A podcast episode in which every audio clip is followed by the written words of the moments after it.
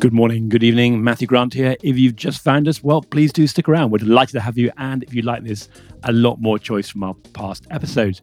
Well, exciting news for us at Instech HQ this week as Jack has finally figured out how to get into the statistics behind the podcast. And we are delighted to see that the majority of you that start listening make it all the way to the end.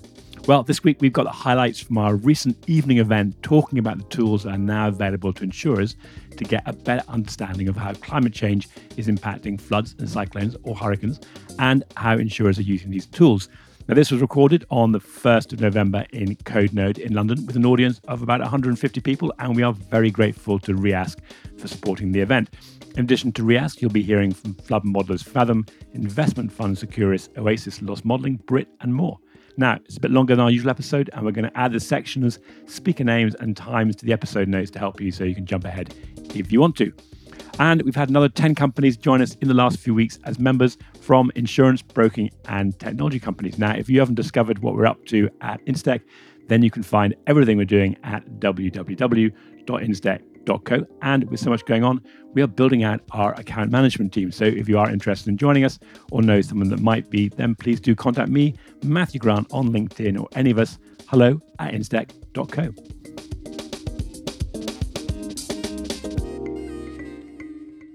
Jamie, Andy, delighted to have you on stage. What is it about the combination of different perils and the collaboration that it makes this particularly important for have as a theme tonight. We want the customers to be able to use these models, make the best decisions in a time that's changing continuously. Complexity is only going in one direction. That's not just climate change. And if you want to do that, you want to say, okay, let's take, I'm going to say the best flood model. Let's take the best tropical cyclone model and let's put them together. That then leads to questions around, okay, how do we actually do that? How do you take a flood model that's modeled in a completely different way to tropical cyclone and combine it with an event-driven tropical cyclone model. So this partnership is leading us, allowing us to innovate and bring new solutions to the market, which is ultimately what we care about. How do you think about the role of Reask in terms of the balance between are you coming in to disrupt the view of risk? Do you believe that you know, what is there is not suitable? What's the balance between you're looking to build around what people are already doing? I'm not sure if it's a disruption, it's maybe more of an evolution. And as you move through time, you get new information, technology improves. Thomas, I, and Nico started building models at RMS 10 years ago. When we, oh, wouldn't it be really cool if we had a globally correlated tropical cyclone event set? 10 years ago, couldn't do it. Technology wasn't there.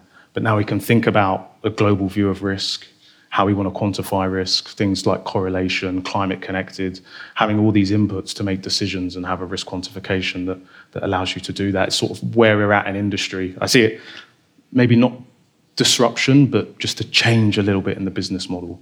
You know, it's partnerships, it's working closely with clients, working closely with the market, have an open interaction. And, and for those in the audience who might not be familiar with a globally correlated cyclone model, can you just explain in a sort of layperson's language what that means? It's one model for the world. Um, we don't treat regions independently. Uh, climate is a global problem. You want to model the globe you want to take the climate globally and you want to understand interactions on a global scale. And that's what we mean by a global model. Climate modeling for the world, let's say. Great. I, like I love that tagline, climate modeling for the world. so, Andy, over to you now. So, when you looked, or you and your colleagues looked at starting Fathom, flood modeling then was difficult. There's mm-hmm. lots of detail you need to understand to create flood model. It's a relatively new discipline. What do you think is it about the way you have, and your colleagues have developed the flood models that has actually helped people to be able to adopt those you know, in, a, in a relatively quick time period. If you don't know, we, we started the company actually back when we were doing our PhDs. So this really was kind of new science, this idea of building flood models at global scales. The big differentiator is that word scale. And it's similar to what Jamie said. We were thinking about building flood models actually at global scales. How do we build models in the most data poor areas in the world? So scale was a big differentiator for us. There's nobody else really doing that at the time. And there's been an amazing, actually, evolution in our ability to do that. But one of the other big things I'd say is transparency around the modeling. So we, we kind of act as a de facto research group in lots of ways, publishing papers all the time in the leading academic journals, giving transparency to end users, so allowing them to see how we build the models, where they work, where they fall over. I think that was a big differentiator as well. Another thing that's really important, I think, in terms of the success of the company is people in this room actually having faith in what we were doing and willing to kind of take a punt on some young researchers from Bristol trying to build models. So big thanks to those you out there who did that. But ultimately, building good models is why it works, right? I think we build good models that work and people like them. So you tackle that first challenging problem, building a global flood model, which is like difficult. And then now, of course, we're all looking at what the impacts of climate change are going to be and how that's going to change scenarios and lots of other uncertainty out there. So, what does that mean when you roll that into the existing model, which up until recently could generally was backward looking? Now you've got to start helping people with projections going forward. How do you start to allow for all of that and what you're providing? What we do at Fathom is we try and build good physically based models. The starting point is building models that really understand the physics of flooding.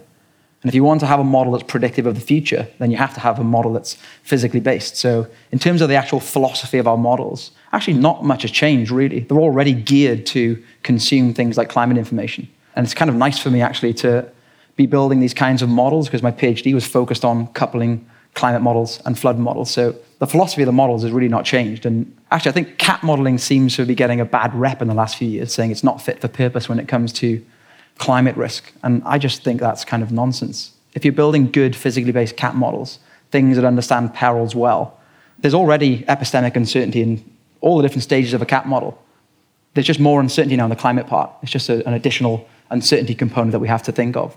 I'm going to come back to your question on uncertainty, but first of all, just for anybody in the audience or on stage who may not understand what the word epistemic means, can you just uh, enlighten us? Uh, it, it, means uncertainty because you don't know enough, essentially. We don't have an, enough detailed information, measurements.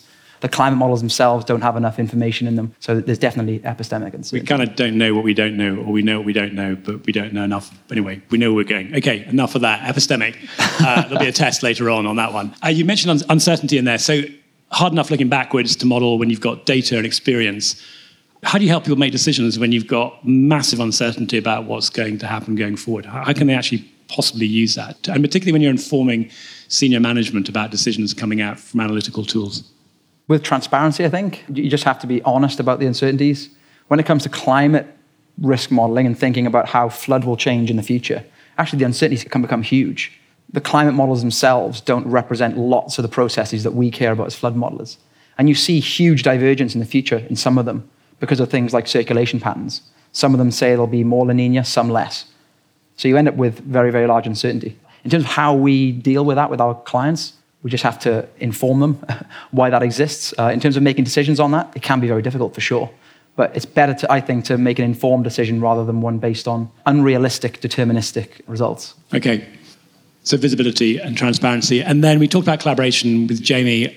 Your collaboration goes beyond companies like Reask, but you're also collaborating with your partners. Can you give an example of where that's happening? We build things off shelf, so we have models that you could just consume as, as I guess, pre baked models and data. We also build models with clients, so we, we work with partners to build models in house. And a really nice example of that is uh, AXA, so we're just completing AXA's European flood model. And Fathom has essentially built the, the hazard part of that the event set. But AXA themselves want to take control of things like vulnerability, the financial models, and it's a model truly built together. And they understand. And they actually provided the weather generator as well, interestingly. But it's fantastic because they have absolute understanding of every component of that model. They understand how it works start to finish. And I think that kind of allows them to differentiate themselves in the market. They have a completely alternate view. So, I'm not asking you to kind of give numbers, but how should people think about if they want to work with Reask in terms of how do they create the case or what kind of expectation is there around how they're going to be able to pay for this? So I think as these new products come to market, actually allows us as a startup to think about new pricing models. Where's the value in the product that we bring to the market? If over time it allows an underwriter to make a better decision, a better hedging decision, and there should be probably a value or cost associated with that benefit. But ultimately, it's probably goes back to this transparency thing, and people can see that this thing works and they can test it. They can understand, well, maybe it didn't work, but we understand why it didn't work. Uh, we trust it. It starts to bring value in decision making, and you should be able to quantify that. We're going to be hearing more from Reask and Fathom later on, and of course, we've got some time downstairs afterwards. So, Jamie, Andy, thank you very much. Cool. Cheers. Thanks. Okay, we're now going to hear from uh, somebody on the other side of the equation, David Vakary from Brit. Come, please come and join me. Thank you very much. Cheers. So, David, you are head of research and development at Brit for catastrophes and other things. You, before we talk about how you're helping Brit understand how to use tools and models and have their own view of risk. I discovered that actually you have a side project that I don't think anybody else has ever done this on stage here, and you run a tour company for storm chasers. What's that all about? I do indeed. So I just kind of wanted to go and do something that had sort of a passion and interest. So back in 2010, I paid to go on a tour. Uh, I subsequently got hired for a few years by an American tour company and then met a few people and then started doing our own tours. So started off with storm chasing. That sort of went into the Arizona monsoon, um, sort of erupting volcanoes, aurora, anything that sort of has like a natural context. And we'll kind of take people to. And that's recently expanded into quite a bit of documentary work. So there's a new series on Netflix called Earthstorm that came out last week. So we've got some footage in the storm chasing episode and the volcano episode as well. So it's always good to have a side hustle. That sounds like more of a side hustle. That sounds like a full time job for most of us. But I mean, how much time does that take? Because you've got a day job, you're doing all this stuff. I do have a day job. It takes a lot of time, and basically, Mays don't exist for me in this country. I basically live in the States, sort of end of April, fly, come back in June, and it's very nice to my employer who, uh, who allow me to take the time. That sounds fascinating. Back to the day job. Yes. Uh, so, which is still also very interesting, by the way. So, your role is to, like a lot of, like almost every insurance company today, writing catastrophe exposed property risk, using analytics either themselves or getting them from the brokers.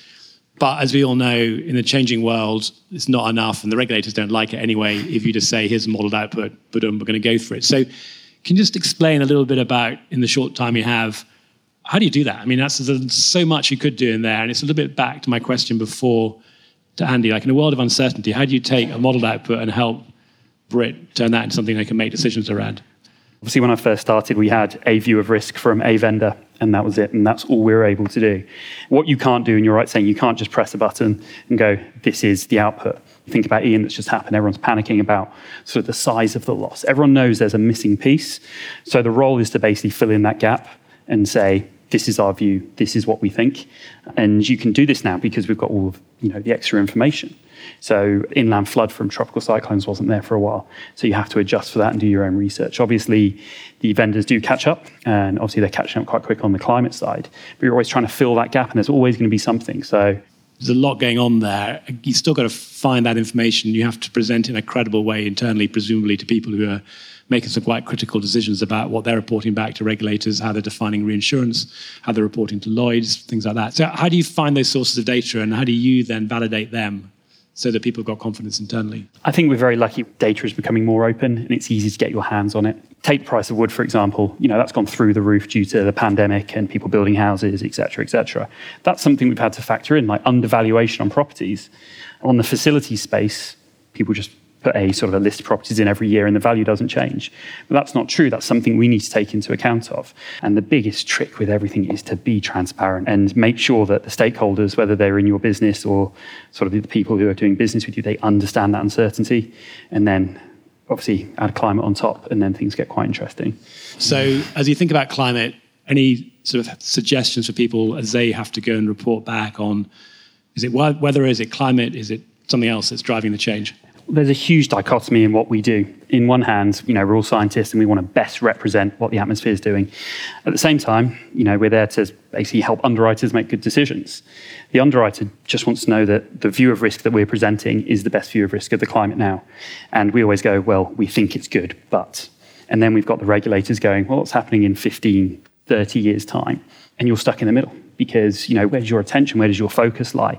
So you've got to be very careful about sort of you know how you sort of do your time.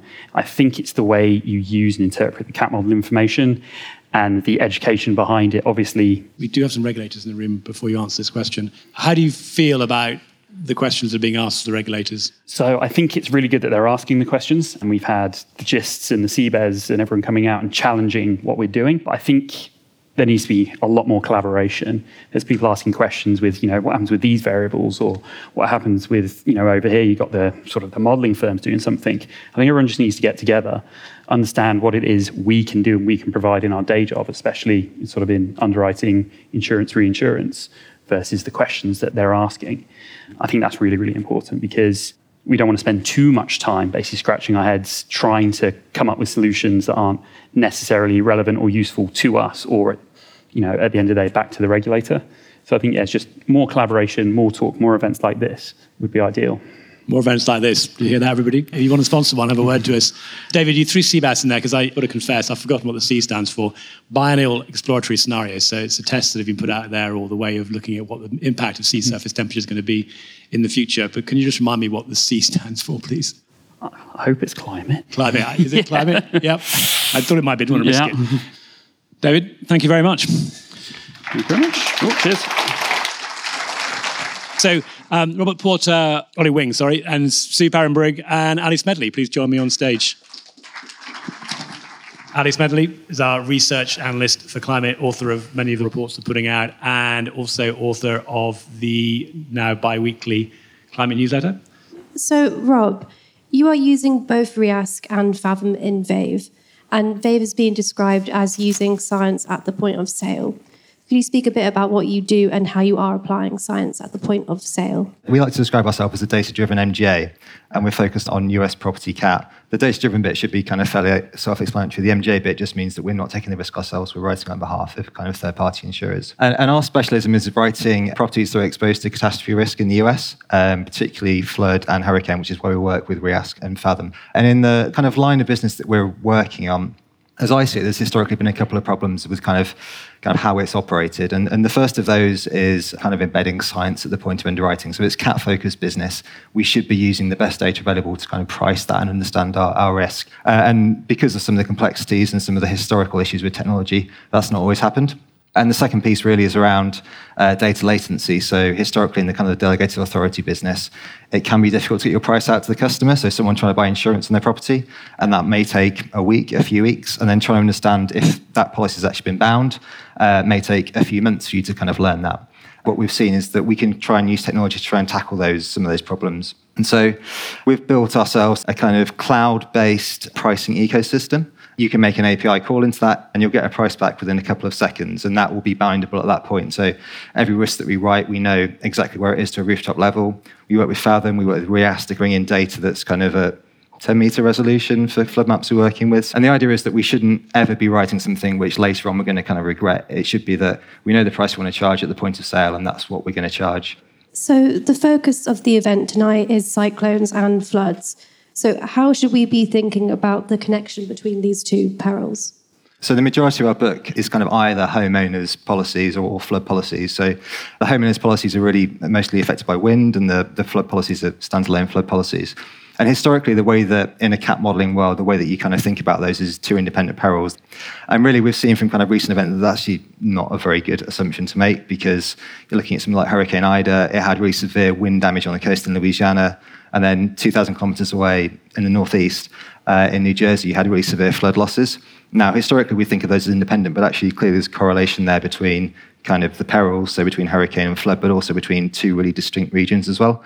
And that really challenges kind of the assumptions that insurers are making around kind of what reinsurance they're purchasing, but also kind of have they got enough capital to kind of support and what they're doing as well. So I'm really excited to kind of hear about the, the link between Reask and Fathom because hopefully they can kind of start to solve some of these issues that we're, we're seeing around kind of correlation between between different events. So, Rob, you started your career back in 2010. What have you seen change in this climate risk space in that time? I'd the market is still relatively dominated by kind of the cat modeling market is relatively dominated by two providers. But I think there are many things which are kind of uh, very different from the early days. And when I started, I was kind of really surprised that no one really knew how to price for flood or had any idea about kind of what their level of aggregation around, around flood risk was. And you could probably say the same about wildfire as well. Building level pricing was really kind of anathema to the industry at the when I started. So like we're at the point now where we, we've actually got a lot more intel about the risk that we're writing to the point where for any risk that we write, we'll have maybe three views on kind of what the roof's made out of, what we get from the insured, plus also from a couple of different sources. The final thing is climate changes, which I think really in the last kind of five years has really, really taken off. Ollie, over to you. We've had a little bit about Fathom already from Andy, but when you model climate, how are you thinking about the nearer term impacts versus the longer term impacts? Yeah, it's, it's a, a very interesting and potentially misunderstood part of the whole climate angle is actually what, what the people in this room care about, right? You know, we know the Earth is warming and how are our catastrophes likely to change because of that. But in the near term, that signal is pretty small compared to natural variability. That's the thing that's going to drive losses next year and probably for the next couple of decades, really. You know, you really start to see that forced response emerge in the latter half of this century, uh, which to some extent is of questionable relevance to, to many of the people in this room. You know, maybe if you're, you know, a, a lender and you're giving out mortgages, you're interested in that long-term view. Some of your business decisions as insurers and reinsurers, interested in this long-term view, but it's, it's variability that drives those losses. So anyone that has spoken to me in the past month know that all I talk about at the moment is my dog, a little puppy called Jasper, and he's a really good example of climate versus natural variability. When I take him for a walk around the park, if you think the route back to my house, that's the kind of long-term climate trend that I'm walking on my own. But as soon as I leave the house, he's off up to the park. And he's the kind of variability, right? Even though the climate's only changed a little bit, you're looking at me. I don't know where Jasper is at any point in time. He might be ahead of me, he might be behind me, but he might be with me. And essentially, that's, you know, what we're interested in is where Jasper is, right? If you press pause, I'm very predictable. I move at a very steady, consistent pace. That's the warming trend. What's going to happen next year or in five years' time? I want to know where Jasper is. Maybe there's a dog over there. He could be way off out the other side of the park. You know, that could be the equivalent of a volcano going off and the climate actually cooling. It could be the consequence of, you know, a phase of El Nino or the North Atlantic Oscillation. That's what's driving the losses. And so even the newest tools right now are really only starting to identify where I am on my walk, and they have no clue where Jasper is. And so one of the big things that we're hoping to address with Reask is, at least in the short term, start to try and nail down that natural variability component. There's a very exciting thing that Reask do, which is seasonal forecasting, right? If we understand the phase of these big oceanic and atmospheric circulation systems, we can start to augment the CAT models to be more reflective of those climatic conditions and you can make business decisions based on the annual relevance of what's going on. We're only really scratching the surface of hammer down that natural variability. I was going to say, Ollie, that you could have named your dog after hurricane, but I'm thinking it sounds more like a tornado. Tornado Jasper coming soon. well, if you want his Instagram handle, talk to me uh, after the show. He's actually named after Jasper National Park. Um, Rob, I just want to come back to a little bit of what Ollie said, and then the point you made about building level analytics. And absolutely right. I mean, it's only really in the last very few years that people have really been able to use models that kind of level of precision. But this variability in there, and Ollie's dog charging around. as you're pricing through Vave, are you trying to kind of reflect that in your pricing so that somebody buying a property in the US through your agent's portal has to pay a different price on Monday than they do on Tuesday? Or I mean, how do you manage all of that?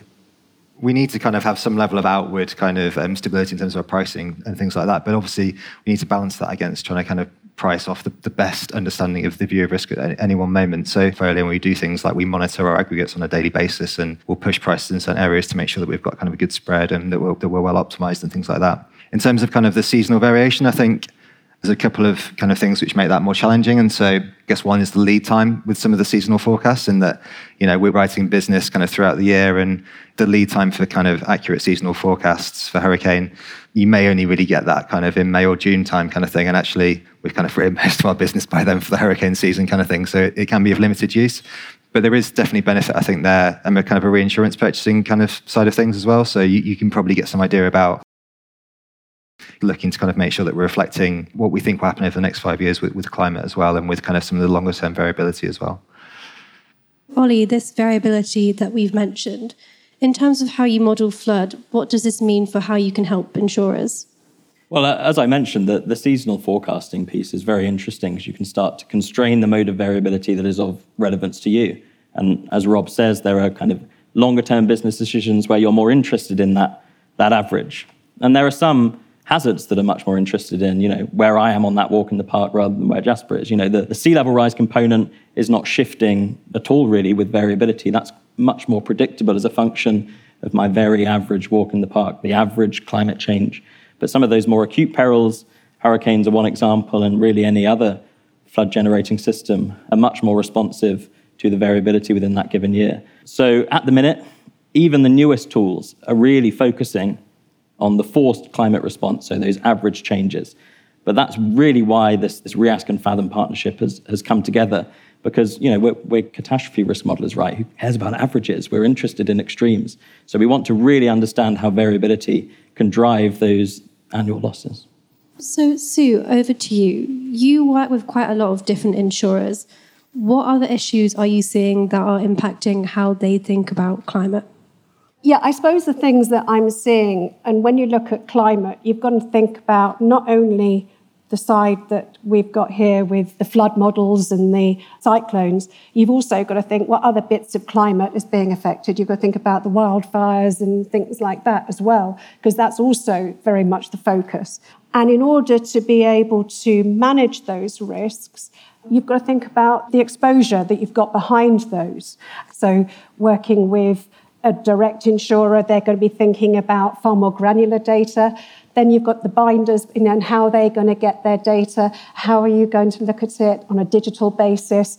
And a reinsurer, how are they going to see it? Because after all, a reinsurer is going to have a completely less skin in, you know, they're not going to be able to access that data. They can't decide on the data quality necessarily. They, they get what they're given most of the time.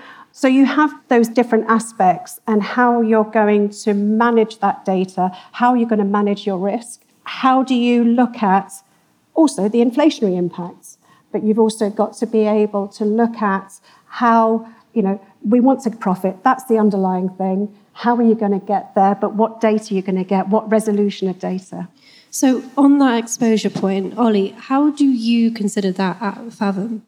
Yeah, I mean, really we should be spending the majority of tonight talking about that if we were wanting to reflect the true contribution to risk that we're seeing today and we have seen through history. We've done a bit of research into this uh, in some papers globally as well as in the States.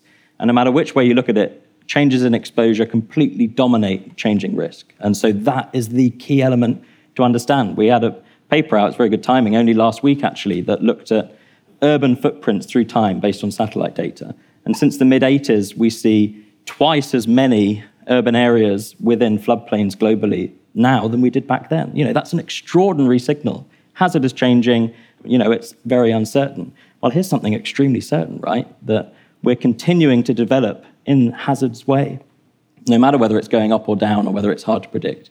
And indeed, when we project this out into the future as well, if you have kind of socioeconomic projections of change, we again see that complete dominance of exposure over hazard. So there's definitely a rebalancing of the discussion to be had there. If you're interested only in your present day book, and of course, you know, changing exposure is less relevant. But if you're thinking about the kinds of properties you're going to be insuring in 10, 20, 30 years' time, then you know those could be in, in more hazardous areas than your current exposures. And you need to account for that. And you need to be thinking about how all of these new things that you might be insuring are extremely hazardous to be insuring. Sue, Ollie, Rob, thank you very much. Thank you. So, Paul, we're going to start with you first of all. So, you're a partner at Securis. Securis is one of the larger uh, investors in insurance linked securities and other capital market assets. Uh, for those that aren't familiar with what a, an investor in ILS does, can you just explain for those in the audience? What Securis does is we provide a mechanism for an end investor, so that's a big pension fund or a, a family office, to invest directly in insurance or underwriting risk. So they can take on that risk directly rather than having to invest in, say, an insurance company where they're taking on credit risk, they're taking on operational risk, those kind of things. So it's a it's a route to that direct underwriting risk for an end investor. Thank you. And, and just it's probably worth a couple more words. So one is we sort of hear a little bit about capital markets coming into insurance across all levels, and not just catastrophe, but that's to a certain extent where started. And also, Paul, we heard from David how he helps Brit with understanding the output from the models. Your role is, I hesitate to say similar, but in a sense, you are there to help the organization understand how to take modeled output and apply, again, your own view of risk. Can you just talk a little bit about what that means in, in practice? Sure. And, and in some sense, listening to David talk, it was there are a lot of parallels in the work that I do at Securis in terms of defining our own view of risk, making sure that we, we make decisions consistently against that view of risk. I guess some of the challenges are slightly different. Because Securis is quite a small organization, we want to be quite small, we remain quite nimble. We don't want to get involved in that sort of exposure modeling piece of the work where we're actually taking property characteristics and running them through a cat model. We want to work with counterparties and cedents who are doing that work well and then working with them to take on, as cedents to take on that risk. That poses some challenges because when we're making investment decisions, we need to make sure that we own those decisions ourselves and we're not being unduly influenced or biased by the decisions a counterparty or a cedent has made. So that requires quite a lot of work doing to be able to level set between investment types. So if somebody comes along and say a retrocession investment or a reinsurance investment or a cat bond or a quota share, they may have chosen to use one model vendor versus a different model vendor. how do we level that playing field to making sure that we're making all of those investment decisions on a consistent basis? That's one of the really big challenges that my role at Securis undertakes. It's making sure that we can actually always make all of our investment decisions fairly and consistently across a multitude of different investment types. Um, so, Paul, there are a lot of climate related events happening all the time. So, we've had Hurricane Ian recently, for example. How often do you need to update your investors? That's a big part of the job. We're going to be taking subscriptions, redemptions all the time. So, there is obviously timeframes around that. But we need to be able to value the fund at any point in time. That's one of the critical characteristics. So, a robust event response process, a robust valuation process, so that when an event like Ian happens, we can respond very quickly and we can establish a, a fair value to the fund. Basically, in probably within a few days of that event happening, is a critical part of the work that we have to do. So there is that real time pressure around making sure that as an event is happening, you're communicating with your investors straight away as the event's forming, and then also in the days of following, making sure that they, they understand the value of their assets. And a lot of the investments you hold are over multiple years. So, how does this impact how you think about climate risk? It's a quite an interesting question. I, and I kind of get that impression from a lot of times when I talk about the work we do is that people think about cat bonds as being a multi year investment. But actually, in the truth is that cat bonds are probably the most liquid asset that Securis invests in many of the assets we take, like a, a, reinsurance contract or a quota share deal, is going to be that sort of standard annual investment that the most reinsurance contracts work on. But a cat bond is a traded asset, so we can buy and sell these. So there is that opportunity to use information differently around those kind of investments because you can reposition the fund. You can sell cat bonds if you think you have a different view of the upcoming hurricane season. You can take on more and purchase more. That's a it's a very different type of investment, and we do think about it in terms of it being a liquid asset that we can reposition sort of during the course of even during the course of a hurricane season. On the liquidity, so for those who are not familiar with investment terms, it basically means, as you explained, you can sell it. I'm a bit out of date with what's happening in the sort of secondary market, the people who are buying that. But can you give a sense of scale about when you say it is the most liquid market? Is there is there a strong appetite of buyers out there, and people are actually now actively trading in that market? You're absolutely right. It's not a completely liquid market. You can't just buy and sell all the time. There has to be demand. But it certainly is something that we do. We have an active presence in the secondary market. That's not every ILS firm will do the same thing. Some will do more of a buy and hold strategy. But there are a significant number of parties now who are sort of fairly active in that secondary market. Pre-event, pre, pre-landfall of the storm, there will be active trades going on. And then again, following. And when we're thinking about evaluating future climate risks, so let's say the next 10 years, for example, where do you think we currently stand in terms of the models and tools that are available? Again, a good question. The landscape has changed significantly in the last few years, I'd say. Most of the sort of big commercial vendors that we work with are now providing these sort of climate condition catalogs and those kind of things. One of the challenges to that that we've been really focused on at Securis is making sure that our technology stack is capable to kind of respond to this sort of changing landscape of risk. It shouldn't cost us a lot of time in terms of analyst capacity or time frame to reprice every investment every time we want to update a new view of risk.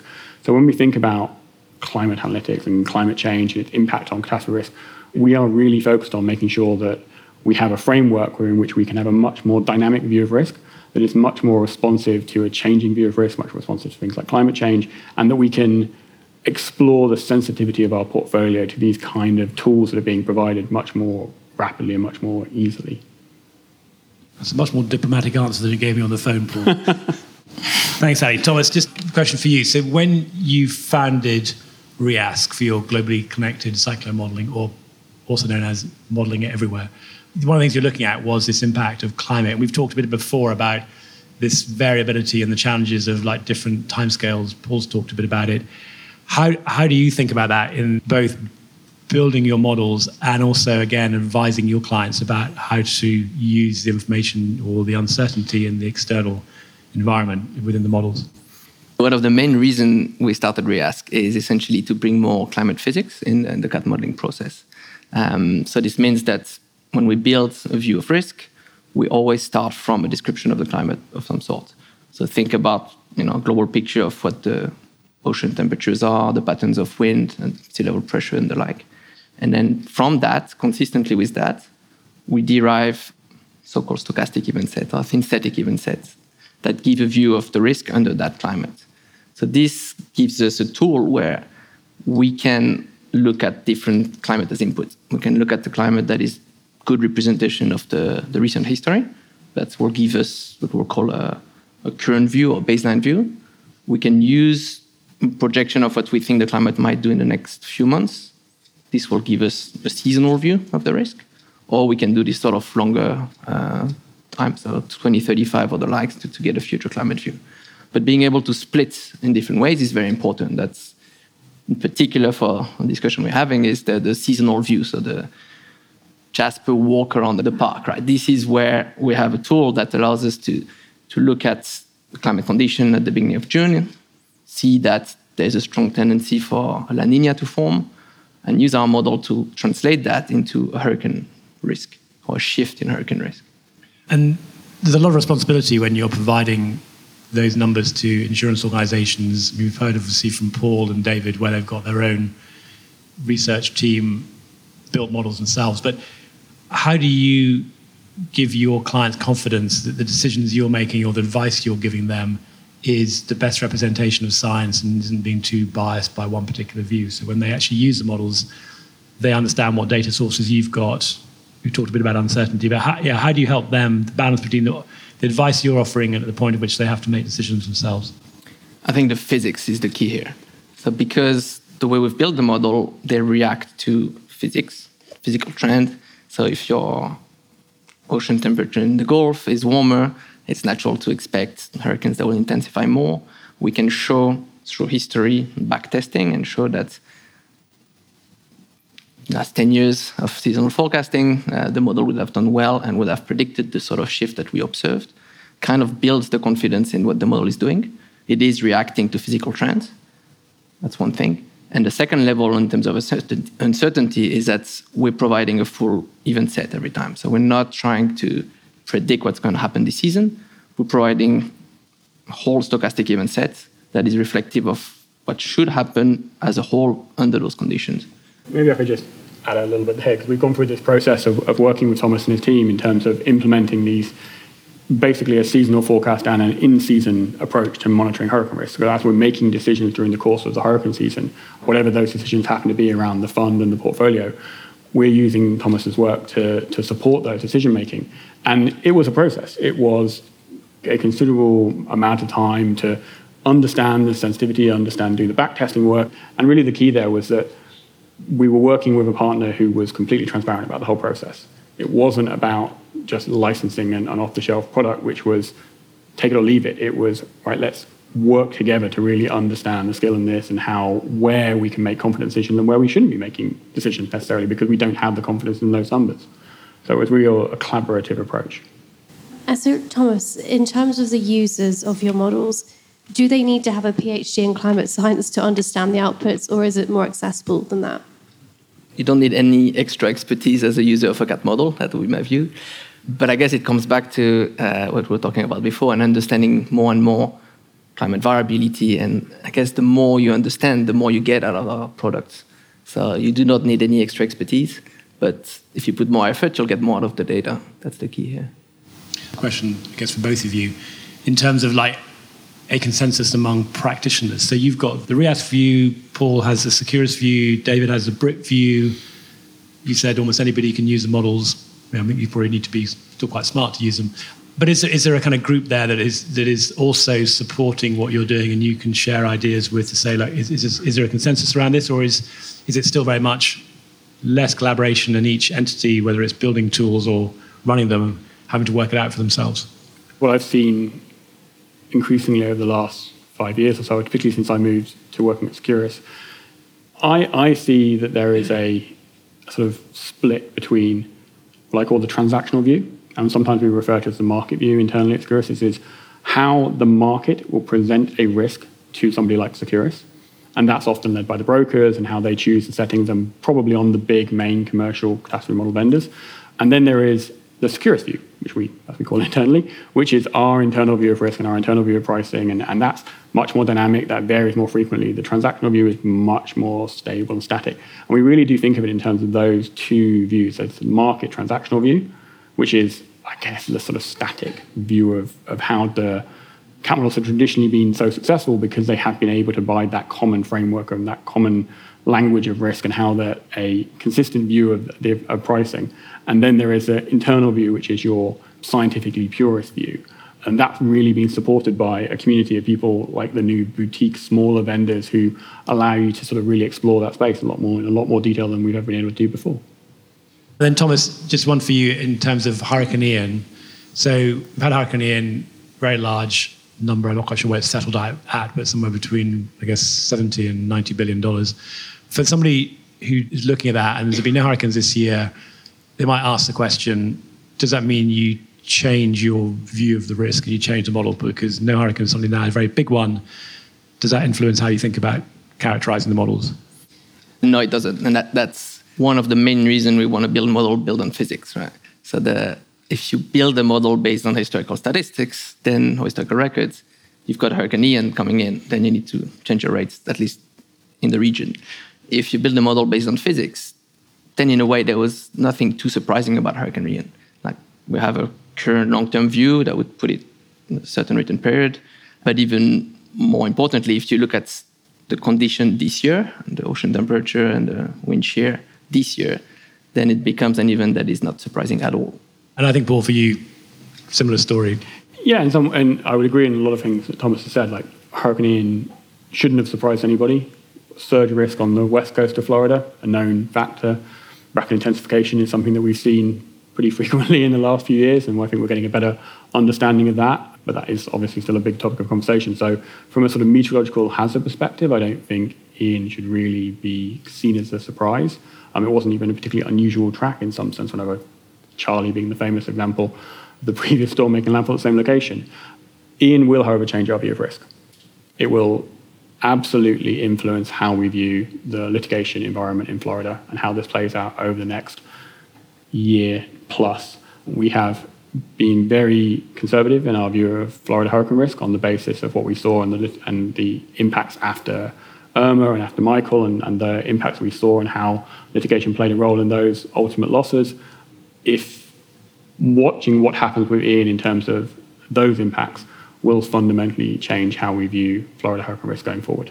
Yeah, I mean, I've heard some incredible statistics about the numbers being paid out over the last five years or so on terms of litigation. Can you just, just bring that to life? What would be an example for some people that aren't so familiar with that about how litigation is impacting the costs of a hurricane? It's through the, the attorney fees I can the biggest impact, and that, that the size of the claims when you get a lawyer involved are just amplified by orders of magnitude sometimes, and that's an additional cost which needs to be. You know, there have been significant reforms in the Florida market, which I'm sure there are other people in the room who could speak much more knowledgeably about than myself, but understanding how far and how well those reforms are going to occur that effect is, is the most important thing we'll learn from Ian. Yeah, well, I mean, it's many years of being in that space, there's always some surprise or something changing, and that seems to be like the one that people have got to watch out for. And I think we'll hold any questions until afterwards. So I just want to say, Thomas, Paul, thank you very much. Ali, thank you very much. Thank you. Thank you. Right, Robin, to bring us to a close, so over to you.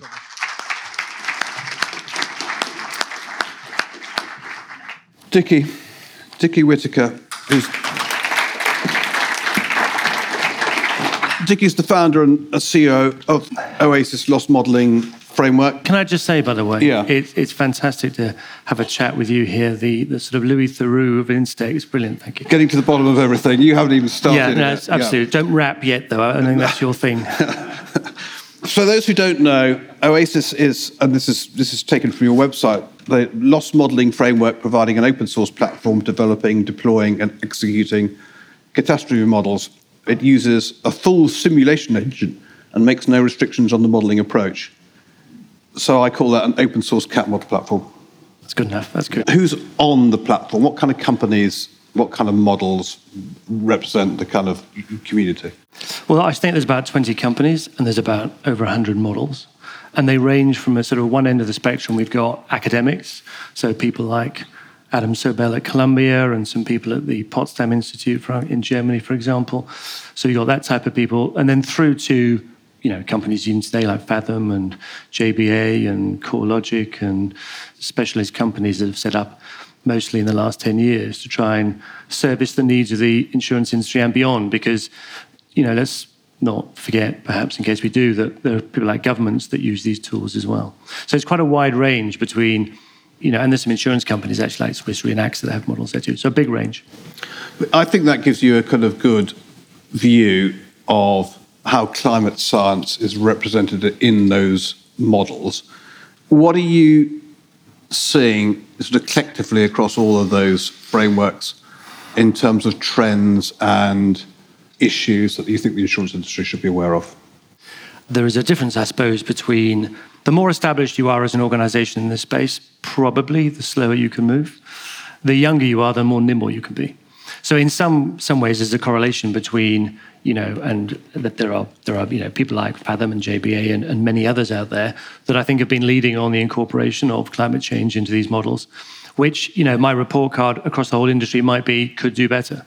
But that's part of the function we have is to accelerate innovation from, particularly from academia, actually. And I think. What are the areas that you think might require a bit of attention? How do we get from where we are to being something that you would do? Your report card would look a bit more like an eight the biggest issues facing the uncertainty of cat modeling in the insurance industry aren't actually about climate change, really. There are bigger drivers of stuff that's going on. So, one of the things we want to see is a completely holistic approach that's going to answer all of the questions that includes exposure, that includes inflation, and everything else we've been talking about. But it's sort of like you can't have credibility, I think, unless you're doing the climate change thing really right. And that means you've got to take the knowledge of the climate science over the last 10 to 15 years, the changing climate in the last 10 to 15 years, and ensure that that is fully representative of however you built your model. Now, if you're using a more historical basis, you've got to change history to represent the last 15 years, and you've got to skew the information we have then to, to cut across that 60, 70 year period if you've got that longer time. So that's the one thing that we've, moved too slowly, uh, I would say, incorporated with this holistic view would give us an eight, maybe. Where do you think the big opportunities are? In other words, where, where are the obvious gaps in the model? And if you were a sort of young entrepreneur and you were an academic at Bristol, what would you direct people towards now in order to make lots of money? It's tough because actually, um, you know, I mean, one of the things that you can see from people, people like the, the guys we've heard from, from Fathom, is there's no shortcut no. between coming from academia and going, hey, I can build cat models, right? It's actually really hard and it takes a bit of time. And you've got to really understand the questions and the needs of the insurance industry. If you prepare to focus on that, then I think there's a good marketplace.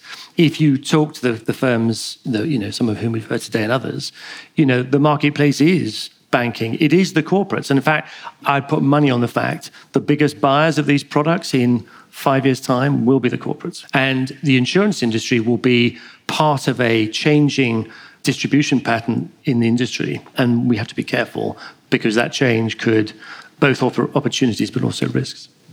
I feel like that's a 2023 event because I share that view. I think it's going to be really interesting. What was the name of the dog in the park? Jasper. Jasper. Hashtag Jasper in the park. I want to talk about Jasper in the park we can't escape from the, uh, and it's been well articulated today, that the kind of the levels of uncertainty inherent in parts of the model. Um, how, how do you advise people to deal with that? I mean, it's inherent, like weather forecasting or being an economist. I think it's a couple of things. So, one, humans are not good at uncertainty. We try and reduce it at every possible opportunity. We don't like it. It doesn't fit with sort of the the genesis of humans anyway. So that's the first thing. The second thing is, and this has been touched upon today, trust is one of the greatest uh, ways to deal with the issue of uncertainty. If you're, if you're having these models explained by uh, significantly the people who have involved in building them, you're going to get a level of trust which will slightly get over the uncertainty. I think the thing that we're really missing right now is actually that may be fine for you know Paul and his team, who have spent his career building these models. But when you get to, and I'm not talking about securities particularly here, but any sort of underwriting entity, for example, you end up with an underwriter who goes, I don't get that. You, you may trust these models. I don't because I don't understand them. And actually, there's a really cool thing we're doing with Reask at the moment and some professors at LSE who are experts in, in decision theory. And decision theory is the science behind dealing with uncertainty. So, what we're doing is we're taking some work that's been done by Reask to expose even more elements of the uncertainty actually than they, they generally do because this is a really complex project. And then we're using these, uh, with the assistance of these guys from LSE, we're hoping to be able to create something that an underwriting can, can take this information and say, now I've got confidence bounds around elements of this cat model, I am going to make a different underwriting decision. And I think that's the sort of holy grail, if you like, of, of underwriting. Someone said to me at lunchtime today, if you want to sell technology, then you need trust and relevance. I thought it was a really good expression. Are you still open for models? What do they people have to do? You're open source someone's got a model, what, do they come and talk to you? Well, there's, there's two ways of doing it. I mean, we have people in Taiwan and the US and other parts of the world that just download our software, they use it, they don't have to talk to us. I hear it anecdotally, which is okay. If people really want to get their models you know, into a sort of level of fidelity that's going to be right up there with some of the people we've heard from today, then I usually suggest we have a conversation about it just because we can uh, sort of help make sure they realize the hurdle they have to get over to produce something that really makes sense. And we get lots of startups in California, particularly, that sort of come to us and go, "Hey, we just raised, you know, eight million in our seed round, and we're coming to the insurance industry. You know, we're going to do. We've got. I mean, you wouldn't believe the phrases they come up with, and then you oh, realize, we would. no idea, no idea at all, right? And so they just usually go away and never come back because you know, not that I don't want them back, but it's just that if they're not prepared, they'll die and there's a waste of time. So the answer is all of those things. We help people a lot. You know, we're doing new stuff on cyber models and renewable right now, some really interesting things. We put quite a lot of effort into making sure they really work. You know, we curate these data standards, uh, exposure data standards, which sit, sit underneath everything, and that sort of helps with all this stuff. So we can help there, but we don't have that much resource. So sometimes we have to push back if they're too ignorant. Can I talk to you very quickly about APIs? I mean, is the industry getting better at APIs, or is it still a hard ask? But we're clearly it's the, the only way you want to operate any type of technology like that. So we're certainly right up there. I, I would say it depends what region you're in and type of yeah. company you're in. It's poor, really. It's not great. Last question. Any asks to the audience in terms of help you need, or we've got a big community of people who are interested in what you do? So I think the most important thing, I mean, everything I've everything I'm trying to do with Oasis and a few other things is about collaboration to solve problems that can't be solved any other way.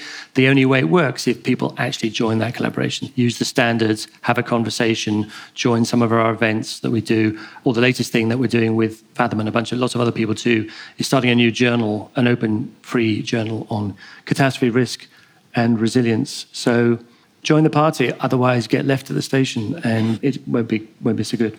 It's fun too. Dickie, thank you. Thank you very much. Thank you very much. The bar is open till at least eight o'clock. Thank you very much to Fathom and Reask. Hi, I'm Tara, one of the research analysts at Instech. Our latest article, Closing the SME Cyber Insurance Protection Gap Through Cross Industry Collaboration, is now available. If you are interested in SME development, cyber underinsurance, and how insurers can reduce the protection gap, this one's for you. It's now available on the Instech website. Let me know what you think. Well, thank you for hanging out to the end. For more information about membership and how we can help you find your business partners and learn what is really going on in the world of insurance and risk management, take a look at www.instech.co or contact us by LinkedIn or hello at instech.co. That's it. We're done.